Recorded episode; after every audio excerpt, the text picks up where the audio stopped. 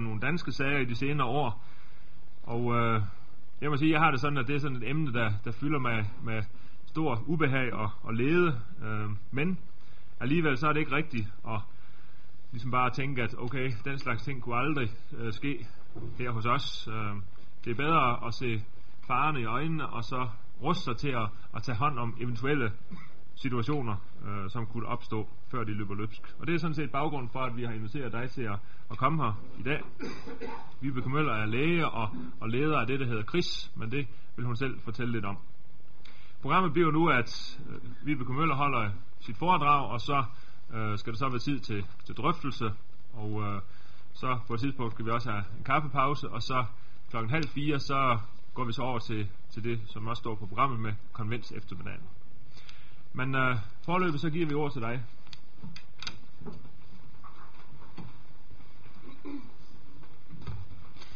Ja, først vil jeg sige tak for indflydelsen til at komme her og fortælle om et meget ubehageligt emne.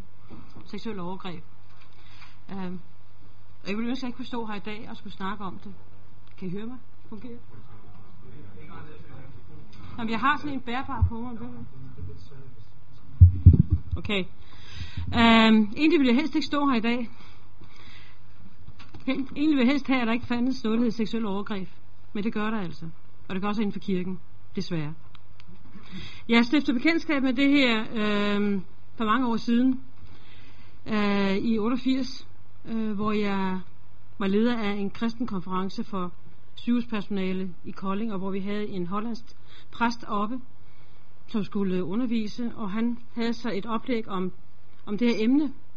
Han havde i mange år fungeret som rådgiver og terapeut, og har haft adskillige øh, personer i rådgivende terapi, som er udsat for overgreb inden for kirken.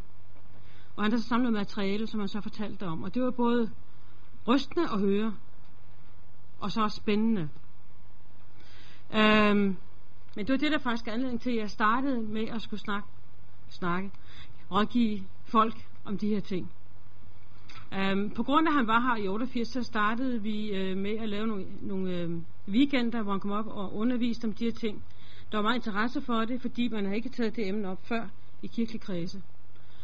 Og på grund af det, så startede vi vores forening, KRIS, Kristne Rådgivning for Incestoffer og Seksuel Misbrugte i 91. Og nu hedder jeg altså Landsorganisationen KRIS, fordi det er bedre for penge, når man er i en organisation, end når man er forening. Øhm, det er lidt øh, teknisk. Øhm, vi bliver vi får mange henvendelser fra folk.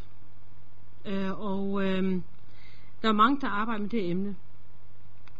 Og vi er altså så sådan en kristne organisation, der gør det her. Jeg kender ikke til andre kristne organisationer i Danmark, der arbejder med det emne decideret. Øh, og det vores mål er jo at hjælpe de personer, som er udsat for overgreb, i kirken og uden for kirken. Og hjælpe familierne og øh, være med til at undervise og informere om det her emne. Og en af de bedste måder at, øh, at faktisk at øh, lave øh, forebyggende arbejde på, er jo at informere og undervise. Gør folk opmærksom på, hvad det handler om.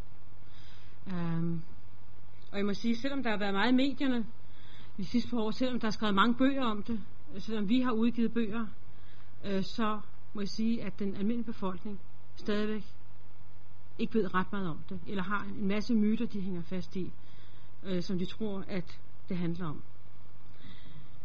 Jeg er selv læge, øh, og har arbejdet som læge nogle år, og så øh, begyndte jeg at lave noget andet at undervise. Jeg har undervist på Diakonerskolen for nogle år siden. Jeg har undervist på Fysioterapeutinstituttet, og jeg har undervist sygeplejeelever. Men da jeg begyndte at interessere mig for det her, så var et tidspunkt, hvor jeg måtte vælge mellem, om jeg ville fortsætte med at undervise, eller være fuldtidsarbejder i min egen forening eller organisation. Og det har så været faktisk siden 92. Så jeg har beskæftiget mig med det emne i 15 år, og jeg synes, jeg ved en hel del om emnet, både teoretisk, men sandelig også praktisk, fordi jeg sidder med terapi og rådgivning hver dag af de her mennesker. For nogle år siden lavede jeg en lille undersøgelse, som blev misbrugt af medierne og af, af andre, og som øh, jeg også måtte aflevere på øh, kirkeministerens spor. Øh, og det var, at jeg, jeg et år lavede en opgørelse over mine klienter, og det er mine klienter, ikke klienter for hele, men mine klienter. Hvor mange der øh, øh, havde været misbrugt inden for kirken og den kristne familie, og mange der ikke havde, altså, og mange, hvor mange procent det var dem, jeg havde, og det var 20 procent. Nej, 50 procent, undskyld. Halvdelen af klienter var blevet misbrugt i en kristen familie, eller af en kirkelig leder, eller en præst det er noget, der drejer sig om cirka 40 personer, så det, det, man skal også se i forhold til, at det ikke var ret, altså det ikke var flere, det var ikke 200 500 personer, men det var 40 personer, mine egne klienter. Men ud af de 40, af de 20 personer, så var 20 procent, du siger, altså fire var blevet misbrugt af kirkelige ledere og præster. Og det er faktisk temmelig meget. Og I kan så sige, jamen det er jo stadigvæk et lille tal, men hvis man ser på undersøgelser, man har aldrig en undersøgelse i Danmark. Vi mangler undersøgelser over for det første, hvor mange er reelt misbrugt i kristne familier eller inden for den kirkelige arena i Danmark? Det ved vi ikke noget om. Og hvordan, hvor mange præster, jeg undskyld, ikke det mistænker jeg, men hvor mange præster, hvor mange af teologer har gjort det her? Det mangler vi også en undersøgelse på. Øhm, så vi ved ikke rigtigt, men vi har nogle tal fra USA, vi har nogle tal fra Norge. I USA så ved man, at øh, præster, at cirka 10% af præsterne, der har sjælesorg, misbruger deres klienter seksuelt. 10 procent. Jeg er ked af at sige det. 10 procent. øhm, nogle siger ovenkøbet 20-25 procent. Man har lavet med nogle, øh, nogle anonyme undersøgelser, som man har sendt til en masse præster i USA, og så fået svar tilbage. Øhm, og derfor så har man de tal. Nå, altså præsterne er ikke værre end psykologerne eller lægerne. Dem med samme antal, der misbruger. Undskyld modtryk. Men altså lægerne gør det også. Til, øh, og psykologerne gør det også. Og man laver nogle undersøgelser i Norge på det her. Man har også fundet ud af ved at se på klienterne, der søger de forskellige organisationer i Norge, at øh, der er lige stor søgning af mennesker, der har en kristen livsholdning til centerne, som er udsat for overgreb, som dem, der ikke har det. Og jeg tror ikke, der er meget forskel på Norge og Danmark på det her punkt, eller på Sverige og Danmark. Så det er altså faktisk en hel del tal, vi snakker om, vi snakker om overgreb, seksuel overgreb. Der blev øhm, Kirsten Let, der hedder Karin Let, undskyld lægen, hun lavede for specielt, hun lavede for et par år siden en undersøgelse angående 9. klasser over hele landet, hvor mange i 9. klasse, der var blevet misbrugt. Øh, og det drejede sig så om, øh, 8% af pigerne havde været udsat for overgreb, og jeg tror, det var 3% af drengene. Så det er stadigvæk store tal. Så det er altså nogle, nogle personer, I kommer til at møde på et eller andet tidspunkt i jeres gerning som præst, når I har konfirmandomvisning. Jeg er ked af at sige det, men sådan er det. Så I skal regne med, altså hvis, det, hvis jeg har 25 i en klasse, så sidder der en eller to, der har udsat for overgreb af en eller anden slags. Det er altså ikke et eller andet, I møder øh, måske ved 10 år. De sidder der. Og de har en masse problemer. Um, som I måske også kan komme til at bestifte bekendtskab med ved at have med på konfirmandlejr eller på anden måde. Så det er altså ikke, det er ikke få tal. Det er altså mange, det drejer sig om. Og hvis man begynder at udregne det på, på landsplan, hvor mange det er hvert år, så kan I godt se, at det bliver usædvanligt mange mennesker udsat for overgreb. Nu er der noget, der er vigtigt at tænke på, det er jo, at overgreb, det er ikke bare samleje. Hvis det bare var det. Men overgreb er sådan et bred mængde af ting. Det, det kan dreje sig om, jeg plejer at dele det op i, øh, i øh, fysiske, og, altså, hvor, man, hvor man har en fysisk kontakt, og så en psykisk kontakt. Den psykiske kontakt, det består i, at man udsætter folk for pornografi. Altså for børnene til at læse pornografiske ting, eller de bliver set det på, på, øh, på øhm, internettet, eller sådan nogle ting der. Eller man har et pornografisk sprog hjemme. Det er så den psykiske del. Men den fysiske del, det er, hvor man går ind, hvor det er alt fra berøring. Berøring enten der bryster eller i skridtet. Eller hvor, hvor barnet eller nogen skal berøre bryster eller skridtet. Så det er ikke bare samleje, det er en masse, masse ting, inden man når til samleje. Samleje er ikke det værste. Det tror man måske. Samleje er ikke det værste. Det værste er, at den unges eller barnets seksuelle grænse overskrides. Det er det, der gør noget. Og så kommer alt det andet med. Så når man snakker om seksuel overgreb, så er der altså en mængde ting, der kan være seksuel overgreb. Folk tror ofte, at det kun altså er samleje. Det er meget vigtigt at få det slået fast. En anden ting, der også er meget vigtigt, det er, at seksuel overgreb handler ikke om sex. Primært. Det handler om magt. Det er magtmisbrug af børn og unge. Og det er en meget vigtig ting. Øh, og det er derfor blandt andet, når Jan Lind har skrevet den kronik i Christi Dagblad om, at man har været imod, at man skulle undersøge præster, om de havde forgrebet sig på unge og børn, at der ikke fandtes pædofil. Jamen, det har ikke noget med præsters sexliv at gøre. Eller menigheds sexliv at gøre. der har noget at gøre med deres magtmisbrug. Primært. Og for øvrigt, pædofile præster kan være gift og have børn. Det er der ingen problemer med. Og der findes pædofile præster. Fordi vi får det at vide. Vi får at vide senere, når de er voksne, at den præst der har været, ude, har været efter øh, nogle drenge eller nogle piger. Det er meget sjældent, at folk kommer, når det er en præst, der involverer, mens de er unge eller børn. Fordi man ved ikke, hvad man skal gøre med det. Hvad gør man en præst, som man har tillid til? Ens forældre kommer i kirken. Øh, forældre har tillid til præsten. Præsten er Guds repræsentant på jorden. Hvad gør man? Man kan ikke gøre noget som barn eller ung. Man finder først ud af senere, hvordan er proceduren, hvad gør man? Hvor henvender man sig for at få hjælp? Hvorfor man snakke de her ting igennem, og hvem tror på en? Så er noget at gøre en præst jo ikke. Vel? Gør de? Ja, nogle præster gør. Da der var alt den diskussion med Tove Færgo for nogle år siden, hvor jeg var i meget i medierne, det ret skulle være i medierne, øhm, og hvor øh, Birte Hornbæk var efter mig meget, øhm, så var der en, øh, en, øh, en person, der skrev til mig, og også øh, skrev til Birte Røn Hornbæk om, at vedkommende øh, skulle øh, til en stor familiefest, og øh, lige før de skulle til en familiefest, fandt de ud af, at en præst, en ældre præst, som nu er på pension, øh, meget kendt, øh, havde misbrugt fem drenge i familien. Bare i familien. Hvor mange der er udenfor, det ved man ikke noget om. Øh, og vedkommende skrev sig til Birke Røn Hornberg sagde, det foregår altså. De ting er der i kirken. Jeg ved godt, der er ikke nogen sager, fordi igen, hvad er proceduren? Hvad gør man? Hvor går man hen? Hvordan kører man en sag? Hvem henvender sig til? Det er der ingen, der ved noget om. Vi har ikke nogen, har I nogen procedurer i Folkekirken, hvad man gør? Jeg ved, at øh, biskop Niels Arndt jo lavede en procedure, i hvert fald for, hvad man skulle være nede i uh, Haderslev Stift. Men det mangler der og folk har brug for at vide, hvad man gør. Man har nogle tiltag i den svenske og øh, den svenske lutherske kirke og den norske statskirke, hvor man nu i hver stift har udpeget to mennesker, der har med det her at gøre, og som hjælper folk, der udsat for overgreb i fra kirkens side, til at køre en sag igennem, og til også at få psykologhjælp. Så det kan godt være, at den katolske kirke har været skældt ud. Den er blevet meget skældt ud og man ligesom har ligesom fokus på, at det er de katolske præster på grund af sølibat, der gør de her ting. Jamen det findes også i den protestantiske kirke. Tro mig. Det er ikke kun den katolske kirke. Og det har ikke noget med sølibat at gøre. Det har ikke noget med sølibat at gøre.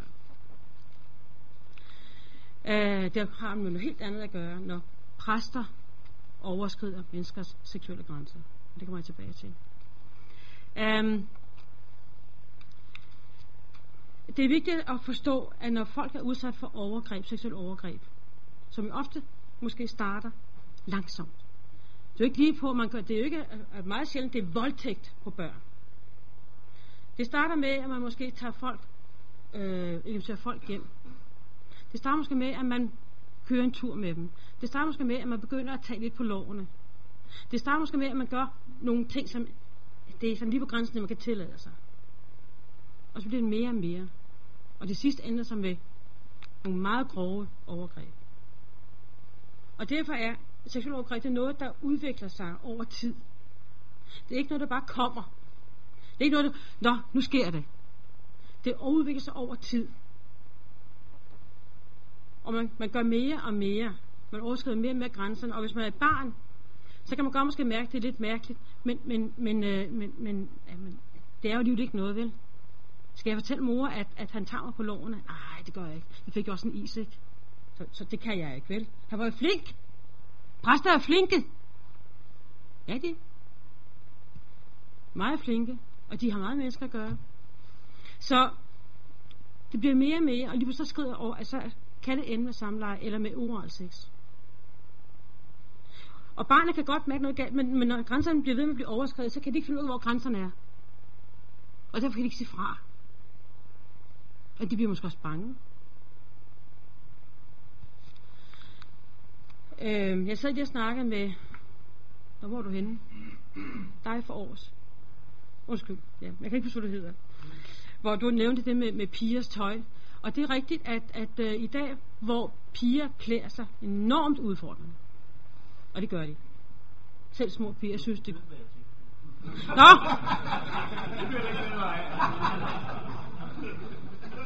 Nå, det var ikke... Men i hvert fald, hvor, hvor piger klæder sig meget udfordrende, synes jeg også, og jeg synes, jeg tænker også nogle gange, holdt op, altså. Ja, du udsender nogle signaler.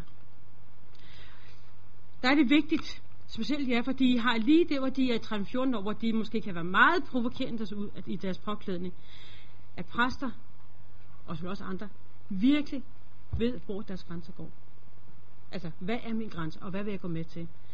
Og jeg kommer tilbage med nogle ting, øh, før jeg slutter med, hvad jeg vil foreslå jer faktisk. Altså har du nogle, nogle idéer om, hvad, hvad, hvad, hvad man skal gøre og ikke skal gøre. Men, der, men det der med, at man er faktisk er meget udfordrende klædt, øh, og, som, og hele vores samfund er jo ligesom meget seksualiseret. Altså man bruger sex alle steder, selv i børnefilm er der sex. Det undrer mig, at der ikke var sex i øh, Jesus og Josefine, og Josefine og Jesus, hvad hed den der sådan, udsendelse, der var før jul? Jeg så kun en af dem. Men altså, der var jo ikke sex, noget, så vi ikke noget sex i, men så, alle steder er der sex. Alle steder er der et eller andet, der ligger op til. Altså et eller andet ting, at man skal udstille sig. Kroppen skal udstilles. Og hvis man, hvis man ikke har nogle meget skarpe grænser for, hvad man selv er med til, så kan man let svinge over og gøre noget, man ikke skulle gøre. Husk, at hvis I forgriber jer på en person, I har i rådgivning og sjælesorg, så er det jer, der bliver dømt. Lige meget hvor udfordret og hvor førende pigen har været. Eller drengen. Jeg vil bare sige til jer. Det er jer, der får et over nakken. Fordi I skal have jeres grænser så klart og så præcist over for jeres, hvad hedder hvad kalder I dem, I har i sjælesorg. De sjæle, dem, der søger sjælesorg. Dem skal I være så klar over. Konfidenter? Ja, undskyld. Jeg kan ikke rigtig det teologiske sprog. Øh, men når man er udsat for overgreb, om det er berøring af bryster, eller det er oral sex, som faktisk er det værste. Samler er ikke det værste. Oral sex er det værste. Folk, det er det vigtige, kaster de op over, når man snakker om det. Øhm, så sker der noget med, med de børn og de unge. Fordi et overgreb påvirker ikke bare det seksuelle område i kroppen, men det påvirker hele personligheden. Altså alle aspekter. Det påvirker psykisk. Der er en masse psykologiske følger, af senfølger af det her. Det påvirker kropsligt. Det påvirker øh, åndeligt. Det påvirker socialt. Det påvirker ægteskabeligt. Det påvirker forhold til børn. Det påvirker forholdet til uddannelse, til at klare sig i samfundet. Det påvirker hele vedkommendes liv. Og det der sker, det er, at, at, at, øh, at disse personer, de får et traumatisk forhold til seksualitet. Enten, man kan, man kan groft sige, at de vælger to veje at gå, disse personer. Enten vil de blive det aseksualiseret, altså vil slet ikke have noget med sex at gøre overhovedet. Hvilket jo er et problem, når man bliver gift, ikke? Eller også bliver de faktisk prostitueret. Altså bliver forførende og faktisk ender i prostitution. Man ved fra Norge, at øh, hvor man lavede nogle undersøgelser i Bergen og Oslo over de prostitueredes liv, at 98% af de prostituerede har været udsat for overgreb, seksuel overgreb. Så det er altså noget virkelig. Og man ved også, dem der kommer på, på øh, redden i København, og øh, dem der har også har haft masser med prostituerede at gøre i København, siger også, at det er en meget, meget høj procentdel af de personer, der faktisk er udsat for overgreb, som er i prostitution. Det er piger, der render hjemmefra, som er udsat for overgreb for, hvem den kan være i familien. Og så bliver de prostitueret. Muligvis for at skaffe penge. Muligvis fordi de havde deres krop så meget. Og muligvis for at narre mændene. Mændene tror, det går til en prostitueret, de får noget ud af det, og det bare er fantastisk sex. Men det er bare skuespil det hele jo. Så der er nogle ting der. Så det, det, det påvirker så meget. Og når, hvis man kommer fra en kristen familie og har en person tro på Gud, så bliver ens tro ødelagt. Fordi Hvorfor beskyttede Gud mig ikke? Hvorfor var han der ikke? Hvorfor tillod han det her skete i familien? Hvor var du henne, Gud? Hvorfor var du der ikke? Hvorfor holdt du ikke min far eller bror eller søster, når du har gjort det, fra at gøre de her ting? Hvorfor beskyttede du mig ikke? Og det er meget svært for folk, der er over sin kristne familie, at holde fast ved sin kristne tro. Og holde fast ved at komme i kirken. Hvis det er en præst, der har gjort det, fordi præsten er Guds sted for tredje på jorden. Det bliver totalt smadret ens trosliv. Så når jeg snakker med folk, så er, snakker jeg selvfølgelig om alt det psykologiske, men vi kan ikke undgå at komme ind på åndelige ting, fordi der er et åndeligt, stort åndeligt aspekt. Og jeg, og jeg mener ikke for at forklare andre, jeg mener folk er opvokset i kristne familier, og komme i kirken, de er dobbeltramt, når du er så for overgreb. Desværre. Desværre. Heldigvis, så kan man gøre noget ved det jo. Heldigvis kan man gøre noget ved det. Man kan gøre noget ved det. Øh, og folk kan få det godt igen, og kan få et ordentligt gudsforhold. Men det tager tid. Det tager tid, og det tager tid. Nå, det er traumatisk seksualisering. Mange af disse, der bliver udsat for overgreb i familierne, eller, eller bliver, kan blive udsat for overgreb af andre præster, menighedsledere, det kommer fra det, man kalder dårligt fungerende familier. Familier enten er totalt isoleret og lukkede, eller som er meget åbne, hvor der ikke er nogen grænser. I familier, hvor børn ikke får lov til at være børn og have følelser. Ikke får lov til at sige deres mening. Ikke får lov til at være dem, de er. Ikke får at vide, at de er, at de er accepteret, og de er dejlige, som de er. Men som hele skal være noget andet. Og som hele, hvor det hele bliver stillet krav til, at de skal øh, fungere på et højere niveau, end man kan klare med den alder, man har. Det er de børn, der bliver så for overgreb. Det er også de børn, hvor forældrene ikke har noget med dem at gøre. Pædofiler går efter børn, som har det dårligt med forældrene. Og de kan spotte et barn, der har det dårligt på 10 km afstand. Nej, det er måske pjat, men altså meget lidt. De fanger dem med det samme. Pædofiler gør også gode øh, venner med, med børnene. Og så, øh, og fordi børnene mangler voksenkontakt, så tager den pædofile og er sammen med den pædofile, og så skriger overskridelserne. Og det samme kan I udsat for som præster jo, at øh, når I har dem i konfirmandstuen, jamen så er der nogen, der vil komme til jer og, og, og, og har brug for at snakke en masse med jer. Og I er varme, og åbne, og hjertelige, og interesserede. Det går ud fra jer. Altså jeg som, som man forestiller sig en, en hyre, der en præst skal være. Øhm,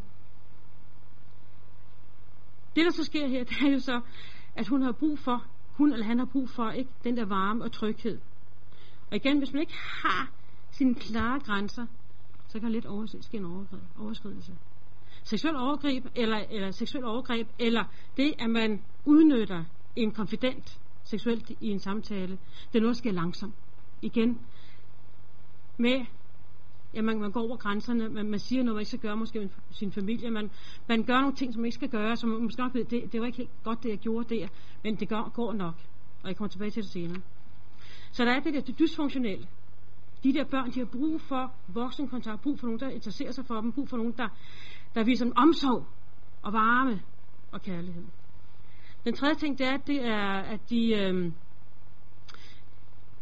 de har mistillid til alle. De tror ikke på nogen. De tror ikke på, at man vil dem noget godt. Eller, eller hvis du gør noget, så kan det være, at så skal du også give noget tilbage. Det er umuligt at være vant til, at de har, de har fået noget, når de har givet sex. Eller blevet misbrugt, de har fået noget. Så når du kommer og tilbyder dem noget, så kan det også være, at de regner, så skal de også give sex. Og nogle har faktisk det mønster, at de er så seksualiseret i deres, i deres, i deres øh, opførsel, så at de faktisk, for at få kontakt, vil begynde at være på en eller anden måde seksuel over for dig. Det er den eneste måde, de ved, hvordan man skal få kontakt på. De har ikke, hvordan normal kontakt er øh, så er de meget øh, den der mistro. Når de endelig lukker op, så er det tegn på, at de øh, har tillid. Og man er faktisk nødt til at sige til dem, tak fordi du tog åbne dig for mig og fortælle de her ting. Jeg føler mig bæret over, at du tager, har tillid til at fortælle mig de her ting. Fordi det er meget svært. De allerfleste kan jo ikke snakke om det. Pigerne der er nogle enkelte piger, der kan være åbne og slet ikke har nogen grænser. Fuldstændig grænseløse. Men de fleste er meget lukket om det her. og, tager, og, og taler måske først om det 10-15 år efter det er sket. Den ældste klient, jeg har haft, var 82 år gammel. Så fortalte første gang, hvad der var sket. Altså det er jo sådan noget, og hende kunne jo ikke, kunne ikke gøre så ret med anden, anden B for hende, fordi hvad skulle jeg gøre med en 82 år? Jeg begyndte at rode op i nogle ting, der var sket måske for 70 år siden. Det var simpelthen for meget. Så det er svært. Drenge, de vil slet ikke snakke om det. De vil slet ikke anerkende det. Selvom man har stået og set på, at det er sket, så vil de ikke anerkende, at det er sket. Fordi det er så flot for en dreng, og nu er der kun én kvinde herinde, uden mig, ikke? De, de fleste drenge og mænd har så svært ved at anerkende, at de er blevet ofre. At man har udnyttet dem. Det er noget i jeres natur. Det kan jeg altså ikke performe, det er det. Øh, det, det, det er ikke til at holde ud, at, at nogen har været inde og gjort noget ved jer, så I, I vil sige, at jeg, jeg vil ikke gerne det her. Og derfor kan man ikke få, få drenge eller mænd til at indrømme det, at det er sket. Undtagen, ja, voksne kan så godt gøre det, men, men det er svært, det er meget svært for voksne mænd at indrømme, at de udsat for overgreb. Øhm, og der sker næsten lige så meget overgreb af drenge, som af piger. Men det har man jo ikke interesseret sig for, fordi altså, det kan du jo sagtens klare. Drengemænd kan sagtens klare overgreb. Det gør der ikke noget. Kan jeg dog. Men det sker faktisk. Jeg vil også lige nævne, at dem, der forgriber sig på, på, på, på, på børn, det er både mænd og kvinder. Det er altså ikke kun mændene. Så når man laver en hets mod mandlige præster og mandlige pædagoger, så er det fuldstændig vildt. For de kvinder gør det altså også. Og de har meget lettere ved det end, end mænd, fordi kvinder har stadig omsorgen. Og de kan sagtens stå og misbruge et barn, de skifter blæ på. Eller ligger i seng. Så der, så der er altså nogle ting her med, med mistillid og tillid. Der er noget med, at de også er meget hemmelighedsfulde. De kan holde på hemmeligheder. Øhm, der er noget med, at de har, de har svært ved at få relationer. Som jo skyldes også, at de er, og mange af dem er opvokset i en dysfunktionel familie. Altså relationerne har de svært ved. Det er svært ved at ligesom få et tæt forhold til nogle andre. Enten bliver de for, for tætte i forholdet, eller også holder de alting tilbage, holder folk på 10 minutters afstand. Hvilket så går ud over deres ægtefælle og deres eventuelle børn. Øhm, så I kan se, det, det er ikke bare ét område. Det er mange områder, det går ud over. Kroppen, det kropslige, jamen det, enten er det det, at man, øh, nogen går hen og bliver anoretiske. Man mener, at cirka en tredjedel af anoretikerne, det er på grund af seksuel misbrug. Det er der nogle opgørelser over. Øh, da man begyndte at interessere sig for anoreksien for måske 10-12-15 år siden, troede man, at alle, der var udsat for overgreb, eller alle anoretikere, også havde udsat for overgreb, men sådan er det ikke i dag. Det er en tredjedel. Øhm. Andre, de bliver meget store og kraftige og fede, undskyld udtrykket, fordi de har brug for isolationen. Fedtet, altså isolerer rent fysisk, men også psykisk. Og det og håber de så håber også på, at det kan holde nogen fra at komme tæt på dem, at man har det ekstra lag fedt på kroppen. Det kan det jo desværre ikke. De kan være u, øh, meget øh, hvad hedder det, uhygiejniske. Øh, de vasker sig ikke, eller også, eller også kan de gå i bad 4-5 gange om dagen. De kan gå, som regel, hvis de er piger, de kan øh, ofte gå i meget stort tøj. Altså bluser, og der går langt ned over øh, fingrene, og højhalset, og langt ned over kroppen, øh, og øh, de har lange støvler på, og altid lange bukser på. Fordi det er sværere at komme til at, og, at forgribe sig, når man har lange bukser på, og man har nederdel på. De prøver på at gøre sig så usynlige med hensyn til kroppen som muligt. Øh, således at hvis man ser dem bagfra, kan man godt tro, det er måske en, en, en fyr, en mand, man ser. Um, og for at få prøvet på at så dække, at de faktisk måske er ved at udvikle bryster, der har bryster, fordi man må ikke se dem. Jeg havde en ung pige på et tidspunkt, øh, der var 15 år, der kom til mig, og det var midt om sommeren. Hun havde udsat for overgreb af sin fars ven. Og hun, hun var klædt i lange bukser og støvler, og så har hun tre højhalsede svitter på. Med, Udover her også med lange, lange ærmer og langt, langt ned. Altså, der måtte ikke ses, ses noget. Man måtte ikke se noget på hende. Og det skulle være svært at få tilgang til hende. Øhm, så de kan være meget uhygiejniske, de kan være meget renlige, de kan klæde sig med masser af tøj på, de kan også klæde sig meget grimt, de kan klæde sig udfordrende, hvis de går over til at blive en, i den der prostitutionstype. Øhm, de kan pierce sig. Øhm, husk, piercing det er ikke altid kun fordi det er mode. Der kan også være andre ting. Piercing står også det, man kalder selvmutilering eller selvskadende. Så ikke alt piercing er bare fordi det er mode. Det er også på grund af, at de gerne vil skade sig selv. Og når man selv skader sig selv, og skader sig selv, så har det noget at gøre med, at man ikke har et sprog til at udtrykke sine følelser. Og det kan også være svært at forklare, hvad der er, hvad der er foregået. Og det kan også være svært for de her sådan unge mennesker og børnene at forklare, hvad der er, der er foregået. Og forklare sine følelser og fortælle sine følelser.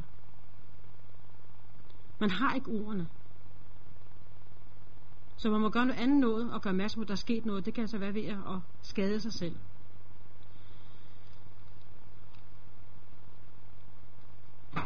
Heldigvis, så kan man jo få hjælp til alt det her.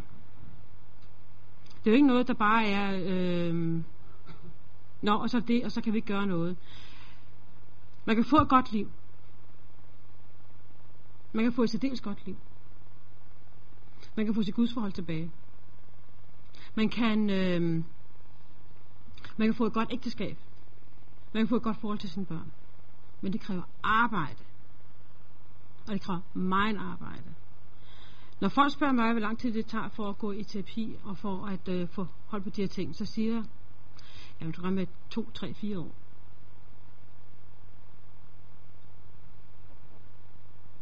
Det er altså ikke noget, der klares med 10 samtaler. Det er ikke noget, der klares med, med, med, med at du går til en præst og snakker en gang.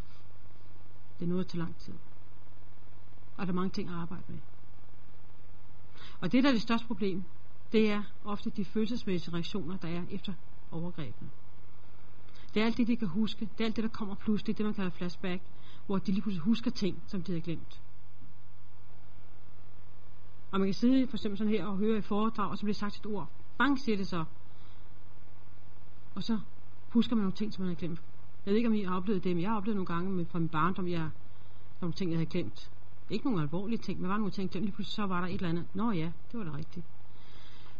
Men det, det er nogle skrækkelige oplevelser, som de begynder at huske. Så børn gør det, at for at overleve, så glemmer de det. Eller de putter det ind i en sæk, inden i sig selv. Og den sæk lukker de til.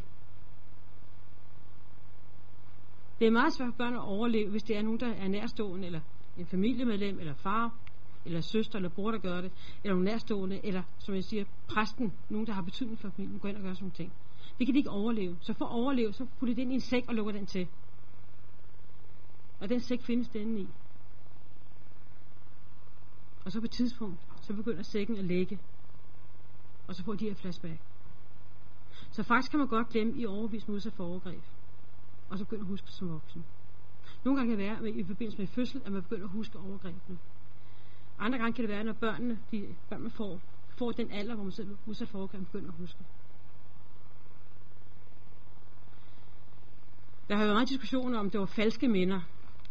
Øhm, og man har lavet nogle, nogle undersøgelser i øh, USA. I ved, ved ikke, så det, øh, det, det, der var i fjernsynet før jul, hvor man har testet, hvordan børn husker. Børn husker anderledes end voksne. Og man kan godt putte ting ind i børns hukommelse. Det er ikke det, jeg snakker om her. Man har lavet nogle undersøgelser i, øh, i, øh, i øh, USA, hvor, hvor der var øh, en eller anden psykolog, øh, som, øh, eller et team af psykologer, som skrev ned for 100, 217 børn, der var der kom ind på hospitalet på grund af de udsatte for overgreb. Og man lavede en journal på dem simpelthen. Så der stod skaderne, alt muligt, hvad, hvad der var sket. Så det var nedskrevet en journal på dem. Og så 25 år senere kontaktede man de 117 personer, hvor en tredjedel overhovedet ikke kunne huske de udsat for overgreb. Og man siger, du har, vi har journalen her. Så man kan glemme, og børn gør det for at overleve. Så derfor kan der sagtens komme senere, så begynder det der sæk at lægge, og så begynder folk at huske. Og det er meget forfærdeligt at have de der sådan, oplevelser at huske. Det kan være, mens du sidder til en... Øh, jeg havde en klient, der kom på tiden og sagde, ja, ja ved søndagsprædiken, der begyndte jeg at huske nogle ting at du var mærkeligt, og hun var fuldstændig chokeret. Hun kunne slet ikke finde ud af det. Og det kom frem så, at hun som 14 år var blevet, var blevet øh, voldtaget af to unge mænd. Hun havde glemt det, har lagt det væk, fordi så, altså, hun havde været til en fest, og det måtte hun ikke for sin farmor. Så hun kunne ikke fortælle, at hun var udsat for overgreb. Så hun var nødt til at glemme det. Men det har påvirket hendes liv. Og, og når de ting kommer, så kan folk, folk tro, at de er skøre. Simpelthen, de, altså, der er noget galt heroppe. At de er sindssyge, fordi hvad er det for noget mærkeligt, jeg husker? Og så begynder de at søge hjælp, og så kan man forklare, at det har måske noget med det der at gøre, eller det lyder til, at der kan sådan noget der. Jeg kan aldrig sige, at de har udsat for overgreb, det kan jeg jo ikke sige. Men jeg kan sige, at det kan lyde som om, der er noget der, der har ikke været, som skulle være. Øhm, men der er gode muligheder for at hjælpe disse mennesker. Det er ikke noget, at de skal gå med og leve med i overvis uden at få hjælp. Desværre koster det penge i dag. Desværre koster det penge. Det koster mange penge at få hjælp. Terapi er ikke gratis. Det koster penge. Vi kan også regne ud, hvad det koster, hvis man går hos en psykolog en gang om ugen til 700 kroner i 3-4 år. Desværre er det så også således, at mange af de her klienter, de er bistandsklienter. Fordi de ikke har kunnet klare at komme ud på arbejdsmarkedet og få en uddannelse på grund af de traumer, seksuelle traumer, de har fået i barndom. Så hvis, hvis samfundet skulle gøre noget, så skulle de faktisk sætte en masse penge af til de her klienter, fordi det kan godt være, at de skal i terapi 3-4 år, men de kommer ud på arbejdsmarkedet og kan så betale tilbage via skatten, hvad de har fået af penge til terapi. Vi prøver at råde noget brud på det, os der arbejder med de ting i de forskellige foreninger og organisationer, og tilbyde hjælp. På nogle måder. Øhm, men der er brug for mange flere, fordi det drejer sig om store tal. Okay, så er det med jer præster der. ja, undskyld udtrykket. øhm, det, er, det er i er nødt til at vide noget om det, fordi, som jeg sagde, så vil der sidde noget, nogen blandt jeres konfirmander. Måske på hvert hold. Men hvis jeg gerne sige, at der er 8% eller 9% af pigerne, og 2-3% af drengene, så vil I have nogen. Det kan godt være, I ikke er klar over det. Men, men disse øhm, konfirmander, som udsat for overgreb, de kan enten være meget provokerende, udad reagerende, eller meget indsluttet. De kan søge jer for at få hjælp for måske at tro, det kan være, at I måske kan hjælpe med det her. Muligt fordi de ved, at I har en eller anden form. Nej, det har I ikke. I har tavshedspligt. Det ikke en eller anden form, undskyld. I har tavshedspligt, og I ikke siger det videre. Forhåbentlig ikke da. Bliver man afskedet i folkekirken, hvis man gør det? Det er godt. Øhm, men der kan være opstå en eller anden tillid til jer, og så kommer og fortæller jer det. Så derfor er I nødt til at vide noget om det. Og så findes der jo altså også præster, som gør de her ting. Og så findes der også præster, som er udsat for overgreb. Som har brug for støtte fra kolleger. Øhm,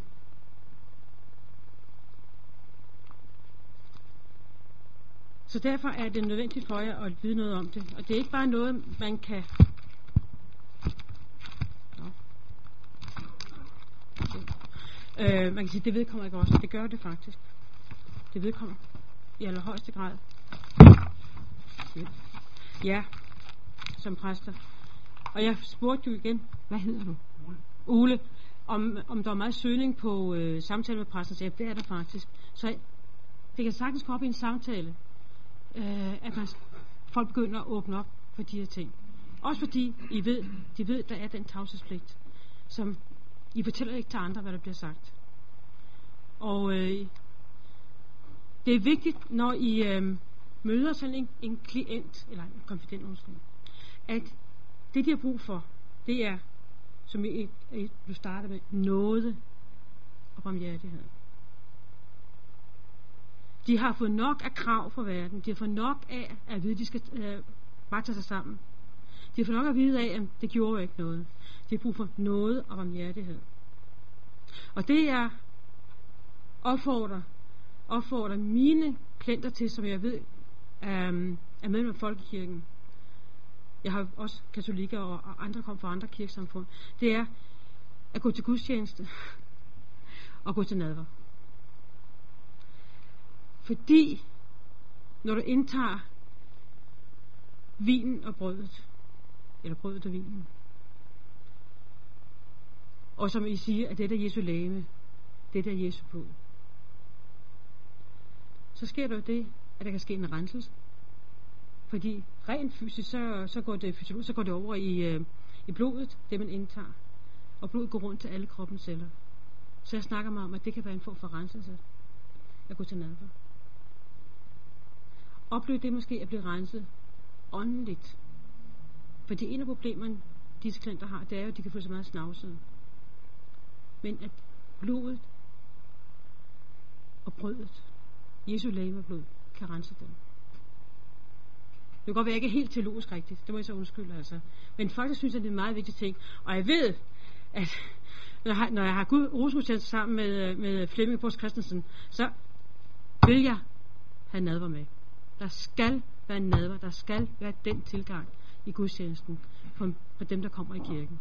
Er det rigtigt? Jo, plus givet for dig og udgivet for dig. Ja. Det vil jeg have. Det vil jeg have, ja. Ja. ja. Så det, det er en meget vigtig ting. Øh, for andre, øh, som jo har bruger nadver som mindesmåltid, siger jeg til dem, jamen, når nu næste, næste gang I skal have mindesmåltid i kirken, så husk på, at mindesmåltid er, at Jesus han blev korsfæstet, og en død opstod. Og opstandelseskraften, det at Jesus opstod, kan også betyde, at du kan opnå opstandelse eller en nyt form for liv i det, der er sket med dig. Du behøver ikke hænge, hænge fast i det gamle. Jesus har mulighed for at give dig et nyt liv på grund af sin opstandelse. Så jeg prøver på at bruge nogle af de der elementer, som der er i forskellige kirkesamfund. Jeg håber, I kan, I kan følge mig. Men det var nogle af de ting, jeg, jeg, jeg siger til dem. Øhm, det er meget vigtigt, at de oplever, at de også bliver forstået, når de kommer. At de bliver forstået at, øh, at øh, man ikke begynder at sige, at det passer ikke. At man lytter. Og man, øh, man accepterer det, de siger, uden at komme med, nå, og hvad så? Jamen det var jo 30 år siden, hvorfor tager det op nu? Det, det, det, altså, det må du have glemt. Det er meget få steder, disse mennesker bliver accepteret og respekteret for, hvem de er, og hvad de er udsat for. Og jeg synes, som kirke, som kristne mennesker, burde vi være de første til at gøre det her. Og tage os af dem. Og jeg, snakker, jeg mener virkelig, at kirkens barmhjertighed skal være til stede her. Øhm, og så har de jo brug for at, at læse af og snakke, og muligvis så må man finde ud af, om man kan rådgive dem, give dem terapi, eller man skal sende dem videre. Mange har også den opfattelse, af, af de her konfidenter, at de, det er deres skyld, det er sket. Og de har, muligvis har de også gjort noget, som så har ledt til, at de kunne blive udsat for overgreb. Så de har også brug for tilgivelse. Men de har brug for en, en, en tilgivelse, der bliver udtalt. Og det kan man gøre som præst. Udtale tilgivelse fra Gud. Eller man kan må indbyde dem til skriftmål før øh, gudstjenesten og før nadveren, så man, man, de også oplever øh, tilgivelse der. Øhm,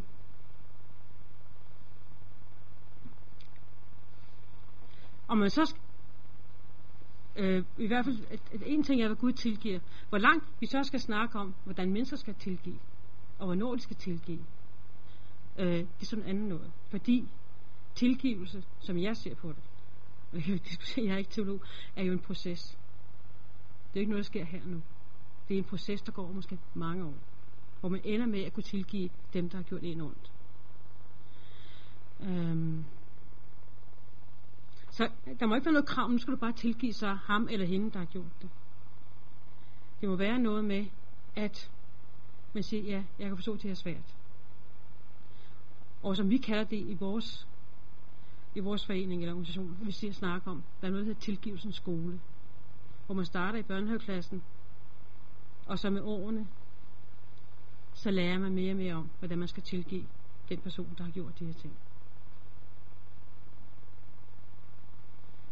Jeg siger ikke, at man skal tilgive, men det er en proces. Det tager tid. Det tager tid at komme dertil, hvor man kan tilgive. Og hvor man også har bearbejdet alle de ting, der har været. For mig er tilgivelse det sidste led i en helingsproces, og ikke det første. Og man er nødt til at tage op på et tidspunkt og snakke om tilgivelse med personerne. Fordi det er en vigtig ting. Både for en selv, men også fordi, at vi skal være efterfølgere af Jesus eller Gud, som også tilgiver. Men der står ikke noget, hvornår vi skal tilgive i Bibelen. Der står ikke, hvor mange år der skal gå. Der står ikke, at det skal være her nu. Der står, at vi skal tilgive. Og det er faktisk meget vigtigt, at der ikke er sat noget tid på. Hvis man som... Øh, man har lavet nogle undersøgelser over, hvad det er for nogle præster. Nu kommer jeg tilbage hertil. Præster, der, der der øhm,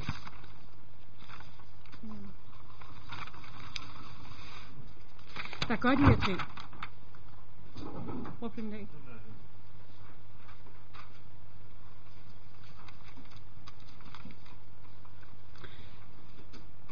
Fordi når man går over og går hen og udnytter seksuelt børn og unge, så har det altså ikke noget med sex. Det har noget at gøre med, at der er noget galt herinde. Der er noget galt psykologisk og psykisk med Og de behøver ikke være psykopater. Øh, for eksempel øh, præster. Det er præster, der har behov for anerkendelse. Altså, og præster, der har behov for bekræftelse. Præster, som faktisk har et mindreværdskompleks, eller har, øh, har meget lidt selvfølelse. Det er dem, der går ind og gør de her ting. Præster, der har behov for at føle sig sikre det er dem, der så bruger den her måde. Andre præster kunne for at stive sig af, kunne gå ind og drikke. Men det, der, nogen vælger så og bruge børnene og de unge. Og så ved man, at præster, der tager for meget arbejde på sig, det er også dem, der ikke kan tænke klart og se klart, og så sker de her ting også. Fordi stress nedsætter ens evne til at bedømme. Det, derfor er det ikke godt for præster eller for andre at være stresset. For meget stress. Lige stress er godt, men ikke for meget. Fordi man kan ikke bedømme tingene ordentligt. Så det er altså, det kan være unge præster, ikke, som kommer ud, som er usikre. Hvem er ikke usikker? Det første sted, man bliver ansat som præst, eller hvad nu er det, man bliver ansat. Man skal til at tilfinde, øh, finde sig rette med tingene. Øh, og så bliver man hængende måske et mønster, hvor man gør de her ting. Og man ser også, at disse, disse præster har nogle dysfunktionelle eller incestuøse tegn. Man kan faktisk sammenligne med, at de er, fungerer ligesom en, en, øh, en familie, hvor der foregår incest. Familier, hvor der foregår incest, det er ofte isolerede familier, som jeg sagde, og familier, eller familier, der ikke har nogen grænser. Øhm, altså præster, der har brug for magt. Det er ikke øh, magtmennesker, men de har brug for magt for ligesom at stive sig selv af fordi der er så mange problemer indvendigt. Øh, præster, der har uklare personlige grænser. Igen, vær klar med, hvor er jeres grænser. Hvad vil I tillade? Hvad vil I ikke tillade? Hvordan vil øh, I gøre med, vil, vi vil I, have nogle, vil I for eksempel øh, give jeres konfirmander et knus? Ja, nogen har jo brug for et knus, ikke? Eller vil I ikke gøre det? Vil I give dem hånden? Sige goddag til dem sådan, eller vil I ikke gøre det? Eller hvad vil I gøre? Vil I klappe dem på skuldrene? Hvad gør I? Hvor er jeres grænser? Et knus kan måske for jer ikke betyde noget andet end, I giver noget menneskelig varme det for en anden person kan betyde en eller anden seksuel ophidselse. Lige pludselig sker der noget i det der varme knus. Øhm, eller I kan opleve måske i det knus, at der bliver noget seksuel ophidselse. Lige pludselig kommer der nogle følelser, som, råber jeg, hvad er det her for noget? Så så hvor er jeres grænser? Og det er noget, det vil sige, hvor er jeres grænser? Find ud af, hvor jeres grænser er. Det her med konfirmander eller andre at gøre. For eksempel, jeg giver aldrig hånden. Det er ikke fordi, jeg ikke vil øh, til mine øh, klienter, før jeg, jeg kender dem. Og jeg må så forklare dem, at jeg er, det er ikke fordi, jeg vil uhøflig, men de allerfleste af mine klienter kan ikke lide at få, få et håndtryk. Det er ikke have røg ved kroppen. Jeg har altid bord, stort bord imellem min klient og mig. Og jeg har ovenkøbet medarbejdere med, hver gang jeg snakker med en person. Fordi jeg vil ikke Jeg vil ikke have, der skal være øh, let for mig at skulle berøre, eller for klienter at berøre mig. Jeg rører aldrig ved dem, undtagen jeg får lov til det. Hvis jeg beder for dem, så kan jeg godt spørge, må jeg lægge, må jeg lægge min hånd på din skulder på dit hoved? Men jeg gør det ikke bare. Jeg spørger, om jeg må, for at være sikker på, at vedkommende kan lide det. Og det er mine enormt klare grænser. Og man er nødt til at have enormt klare grænser, når man har med de her, undskyld, det her gruppe mennesker at gøre. Det er ikke for at være nedladende over for dem. Fordi, igen, I, nogle af dem har ingen grænser. Nogle af dem er glade for at få varme. Og det kan måske også være, at I er glade for at få varme. Så er det præster, der er perfektionister.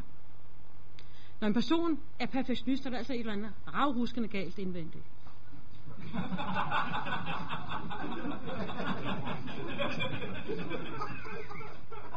Nå, nu skal jeg ikke snakke om skam i dag, men faktisk perfektionisme er udtryk for, at man er, man er fyldt med skam.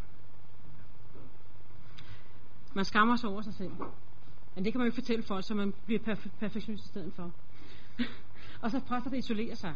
Altså, hvis man, hvis man har en præst, der ikke har nogen, øh, gør noget i sovnet, eller, eller ikke har, er sammen med mennesker, altså kun har sin præstegård, hvis man har det, og bor i sammen med måske sin kone og børn og kan andet, så er der et eller andet galt. Hvad er det galt, når man isolerer sig? Det er sådan nogle ting, man, man kan se efter faktisk. Altså det er sådan nogle ting, der er, hvad er det her for noget? Øhm,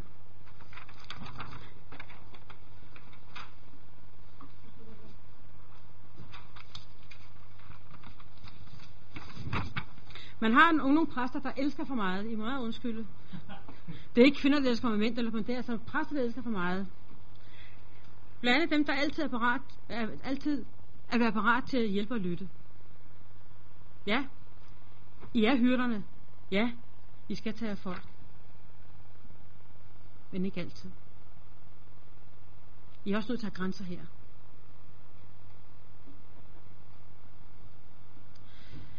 At tro, at man skal, kan, skal rådgive, give søgetål til alle, det skal vi ikke.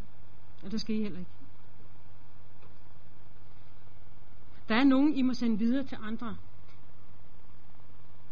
Der er nogle gange, hvor I vil sige nej. Det kan jeg ikke. Lige meget, hvor, hvor, hvor, hvor meget I gerne vil give til folk, hvor meget I gerne vil være den hyrde, så er nødt til at sige nej. For jeres egen skyld, og for konfidensens skyld.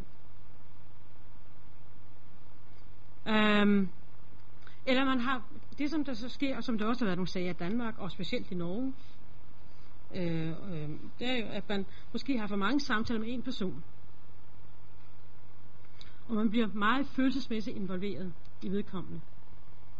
Så det man tænker på personen, øh, snakker meget om personen, og så videre, så videre.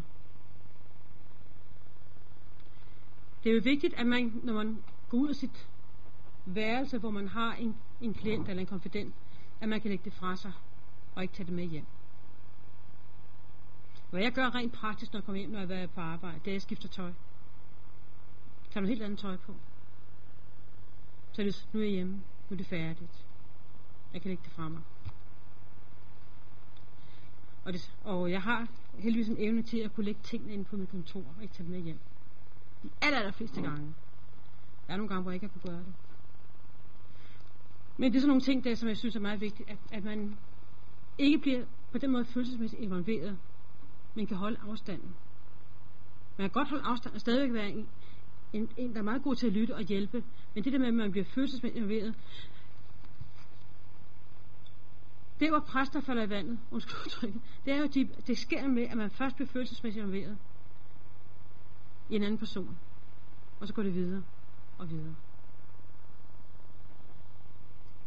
Så hvis man ligesom altså, lader sig følelserne bliver involveret i alt det her, og man, man tager tingene med hjem, og man kan ikke sove om natten, fordi man selvfølgelig på den der kvinde, eller den her mand, eller den her den dreng, eller den her pige, så er et eller andet, der er rigtig galt, og man har brug for supervision eller hjælp.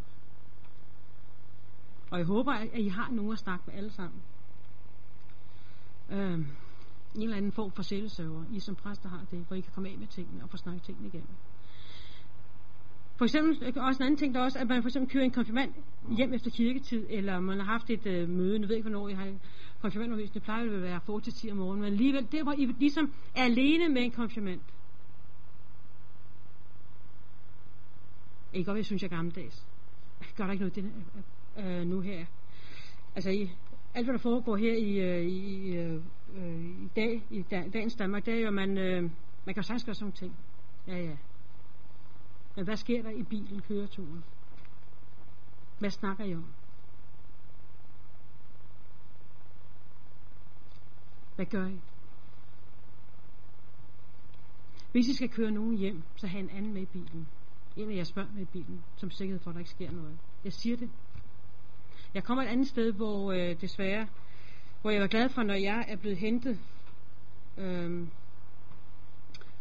og blev bragt ud til, hvor jeg skulle, øh, skulle, øh, skulle undervise, så har der altid været, med den person været et barn med i bilen. Ikke fordi jeg troede, vedkommende ville gøre noget, men for sikkerhed for vedkommende skyld. Så der kunne blive snakket om noget. Og hvis man kører over en lang afstand, hvad sker der så på den lange afstand? Og for nogen sker der altså noget. Så skal man også lade være at tro, at man som præst kan rådgive angående seksuelle dysfunktioner. Altså det, at man, øh, at man tror, at I er ikke seksologer. Man kommer meget tæt på folk. Når man snakker om seksuelle, mis- og seksuelle overgreb og seksuelle misbrug, så kommer man meget, meget tæt på folk. Meget, meget intimt tæt på folk. Men for faktisk at kunne, øh, kunne øh, rådgive angående seksuelle dysfunktioner, altså seksualitet og muligt, og folk har problemer med sex og øh, med ægteskab og seksuelle ting i ægteskabet, er man nødt til at vide noget om det. Og det hører altså hjemme, hvis man ikke har en speciel viden og har gået på kurser og har en uddannelse hos en seksolog. Ikke hos en præst. Det kan godt være, man hører om det, og siger, ved du hvad, jeg synes, du skulle opsøge den og den der. Hvad med, at du tager kontakt til den person, som ved noget om det her? Så I ikke sidder med det her som præster. Så tror man kan klare sig uden sjæl, så det håber jeg sandelig, I har en sjæl, så alle sammen. Øhm, jeg tror, at man er usårlig. Det sker for mig. Det kan ske for alle personer, man overskrider en anden menneskes grænse. Også seksuelt. Tro ikke, at I er usørlige, usårlige. Det kan ske for jer. Hvad der står i Bibelen? Den, der står, skal man på, at han ikke falder.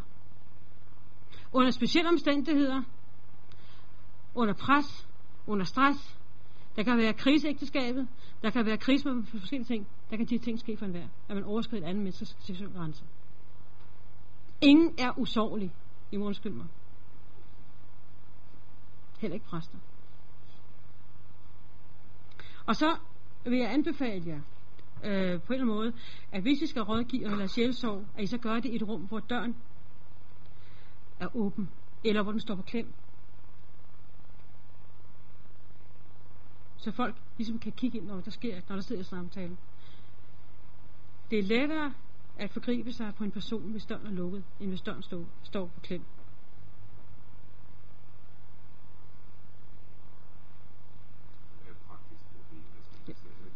Nej, netop, man skal ikke kunne høre. Det er fuldstændig givet ret.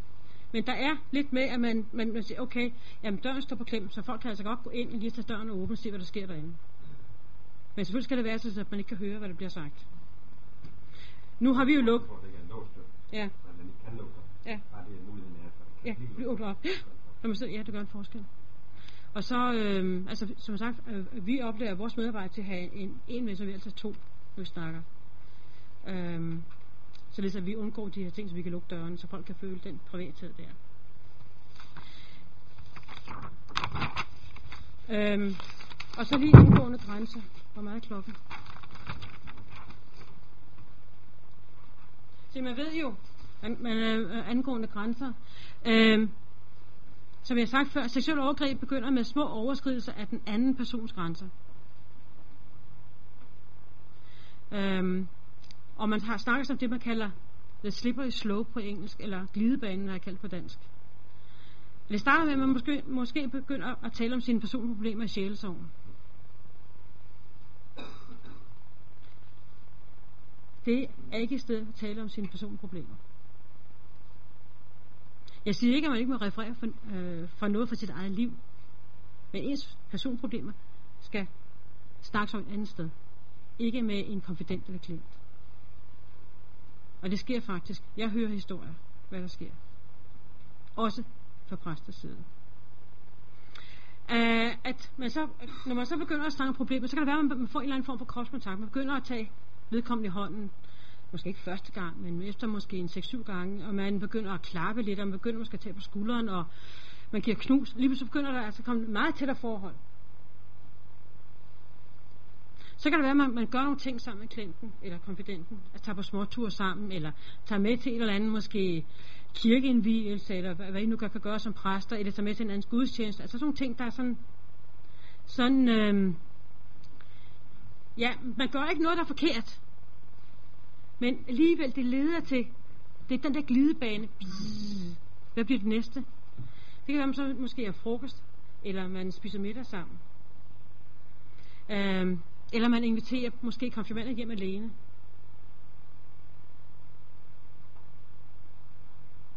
Det der med, hvis man skal have nogen med hjem, så skal det gerne være et par stykker. Specielt hvis man bor alene. Der er nogle præster, der er gift. Så det er at, der er, at man ikke er alene med øh, et barn eller en ung, men der er en, en anden til stede også. Går sammen til sociale arrangementer. Og alle de her ting, det er den der glidebane. Og lige pludselig er man kommet så langt ud, så det ender med sex. Det sker for præster, det sker for læger og psykologer det her, hvor, hvor man gør akkurat det samme. Og så, lige pludselig er overskridelsen der. Så er det, det bliver mere, end det skal være. Og man bliver så involveret i vedkommende. Og man bliver forvirret, og man kan slet ikke se klart. Og så sker det. Så jeg vil stadig udfordre jer til simpelthen, at I finder ud af jeres grænser, og holder strengt på dem. For jeres egen skyld. Hvis jeg har problemer med grænser, så er jeg nødt til at gå i terapi for at få lavet, lavet orden på det. Jeg er nødt til at få hjælp til at finde ud af, hvad jeres grænser er. Øhm, og hvis man er opvokset i en dårligt fungerende familie, så har man som regel ikke ret mange grænser. Og det er der sikkert nogle af jer, der, der er. Nu kan det være mere eller mere dårlige fungerende familier. Men I er nødt til at have grænserne. Og man kan sagtens være varm, forstående, Vis respekt, accept med gode grænser. Jo mere klar du er som præst, jo bedre kan du faktisk snakke med vedkommende og hjælpe vedkommende. Jo mindre klar du er og tydelig er som præst, jo sværere er det på en eller anden måde at få kontakt, den rigtige kontakt med konfidenten og hjælpe vedkommende. Og vedkommende ved ikke, hvor han eller hun har dig som præst. Profilakse, nej, forebyggende. Undervisning, undervisning, undervisning, undervisning, information, undervisning, undervisning, undervisning, information. Det er meget, det er meget, meget vigtigt. Øhm, undervisning til konfirmander, undervisning til øh, alle de hjælper, I har i kirken, øh, undervisning til menighedsrådet, undervisning til kordegnene, kirketjenerne, alle skal have undervisning om. Jo mere man ved, jo sværere er det at gøre de her ting. Viden er vigtig.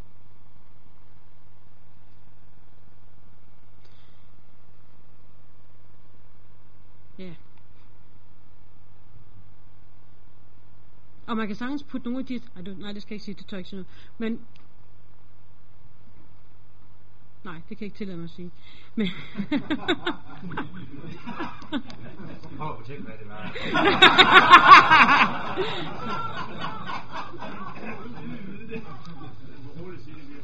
ja.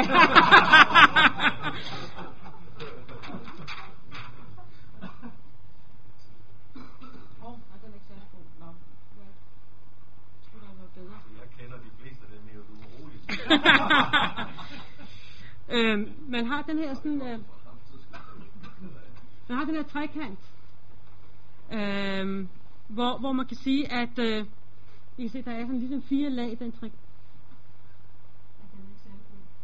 Øh, hvor, hvor, hvor, hvor I kommer ind som, som præster i det her, det er, at man, man kan være den, hvor man øh, giver tilladelse til, at problemet kan være til stede, og være parat til at lytte og tage emnet op. Det er i hvert fald en af de ting, som vi har som præster. Det kan, kan præster gøre, og det kan mange gøre, altså lytte. Det næste kan så være, at man har man giver en øh, den bedste viden man har, altså information til den, som kommer og søger hjælp. Øh, og, og måske også har lidt erfaring. Men så er spørgsmålet, hvor langt I så skal ned, hvis det drejer sig om seksuel overgreb. Hvor det er, drejer sig om behandling. Altså, I skal være med til, til de to første der. Muligt er nogle af jer, der måske har brug for at få en specialuddannelse i at være rådgiver for de her mennesker, fordi der er brug for dem med, med kristen grundlag. Men, men, øh, men I skal huske, at der er noget, der hedder med at referere videre til andre, så det så ikke gør noget, der skader mere, end det gavner. Og så er der nogen, der så skal have den der sådan, øh, det kan være det, det der hedder specifik suggestion her, altså det, der kan give nogle råd, og så det sidste der, hvor man faktisk går ind og giver intensiv terapi. Så der er sådan flere lag i, hvordan man kan møde mennesker, som har, har været udsat for overgreb. Og jeg mener i hvert fald, I kan være med til de to første der. Men hvor meget I så gør med de to sidste, det er så, hvor meget I vil gå ind i det, og meget, hvor meget I ved, og hvor meget uddannelse I har til det. Så vidt jeg ved, det kan være fejl, så har I ikke ret meget sjælesårsuddannelse, har I vel? Nej. Det er jo, det er jo katastrofalt. Hvad gør I ved det? Ingenting? Fakultetet herovre tilbyder en god del under. Ah, det er godt. Er der, er der, der står for den? ja, tænker jeg klart. Ja, er det godt. Øhm.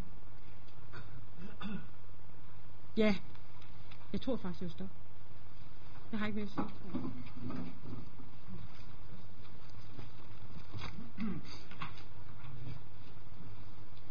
Ja, det er jo ikke så tit, man efter et foredrag skal sige, at det var ubehageligt at høre, men, øh, men øh, jeg vil sige, at øh, emnet var jo ubehageligt, men det var, jeg tror, det var utrolig nyttigt at, at få det frem, og øh, nu holder vi en øh, kaffepause, og så ringer vi sammen igen, og så er der mulighed for at, at stille spørgsmål til Vibeke.